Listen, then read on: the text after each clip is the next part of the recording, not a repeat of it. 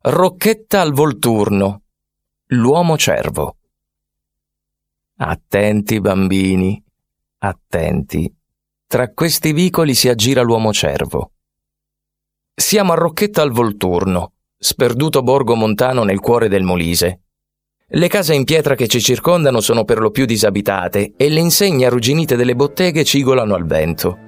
C'è odore di legna e di vecchio nell'aria, profumo di buono. Per raggiungere questo luogo si parte da Rocchetta Nuova, il centro abitato fondato dai discendenti di questo antico borgo. Poi si sale la montagna e attraversando il ponte della Zingara si arriva a Rocchetta al Volturno. Percorrendo i vicoli si arriva ai ruderi del castello Battiloro. A vederla deve essere stata una fortezza imponente, ma adesso ne rimane giusto qualche mura.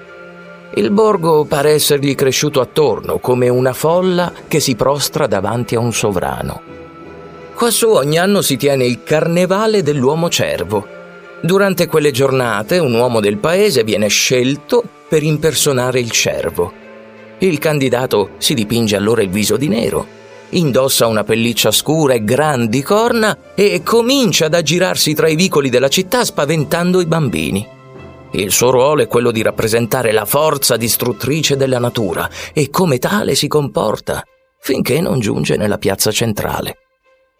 Lì l'uomo cervo viene raggiunto dal Martino, un pulcinella molisano che lo affronta scacciandolo a bastonate. Tutto questo avviene mentre sullo sfondo danzano le Ianare, inquietanti streghe locali che accompagnano il loro ballo con dei misteriosi strumenti musicali. Questa festa, molto simile a quella dei Krampus che si tiene nel Trentino Alto Adige e in Veneto, è un evento folcloristico che simboleggia la brutalità della natura e che ricorda all'uomo l'eterno ciclo di morte e rinascita che accomuna gli esseri viventi. Nel caso voleste vederla coi vostri occhi, potrete recarvi a Rocchetta Nuova durante l'ultima domenica di Carnevale. Ma vi avvisiamo, dovrete essere pronti a tutto. Dietro ogni angolo potrebbe nascondersi la mostruosa figura di un cervo in attesa del vostro passaggio.